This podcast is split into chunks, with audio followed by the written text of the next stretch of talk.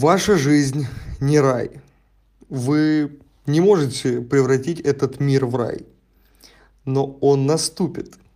И место в нем уже обеспечено вам жертвой Иисуса Христа. Всем привет! У нас сегодня с вами новое аудио подкаст «Глава молитвы». Милости нового утра, дня, вечера или даже ночи. Хочу сегодня с вами погрузиться в очень интересную тему. Тема рая. Давайте с вами как минимум познакомимся. Все мы пытаемся превратить окружающий нас мир в рай, о котором так мечтаем. Это просто потому, что заложено в нас Богом. Глубоко внутри каждого человека лежит это стремление к раю. Текущее состояние мира нас не устраивает. Всем нам в какой-то степени хочется, чтобы он был устроен именно так, как было задумано Творцом.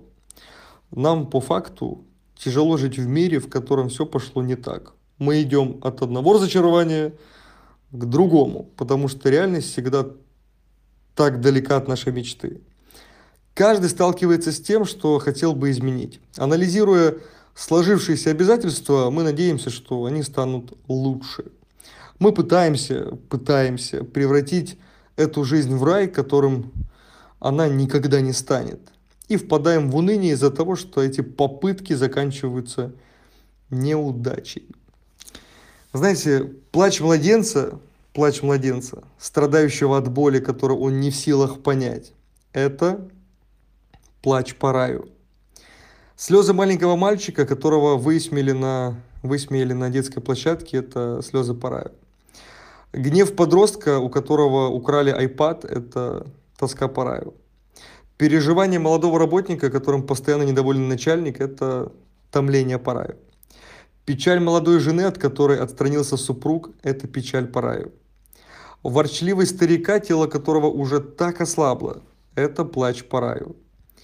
Все мы стенаем, и стенание наше – это мольбы о лучшем мире.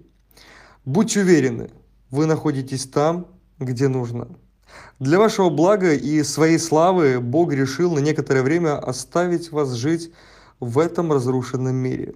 Он решил использовать тяготы этой бренной земли, чтобы завершить начатую у вас работу. Он не покинет вас и не оставит вас без поддержки. Каждое утро Он осыпает вас новыми милостями. Но ваш брак, ваша работа, ваша церковь, ваша семья, ваши отношения с друзьями никогда не будут раем. Раем, о котором вы мечтаете – стоит сказать еще кое-что. По своей благодати Бог приготовил для вас место в раю. Если вы Божье дитя, местом действия финальной главы вашей истории будет вечный рай, превосходящий все ваши самые смелые мечты. Послушайте слова Иисуса, цитирую. «В доме Отца моего обители много, а если бы не так, я сказал бы вам, я иду приготовить место вам».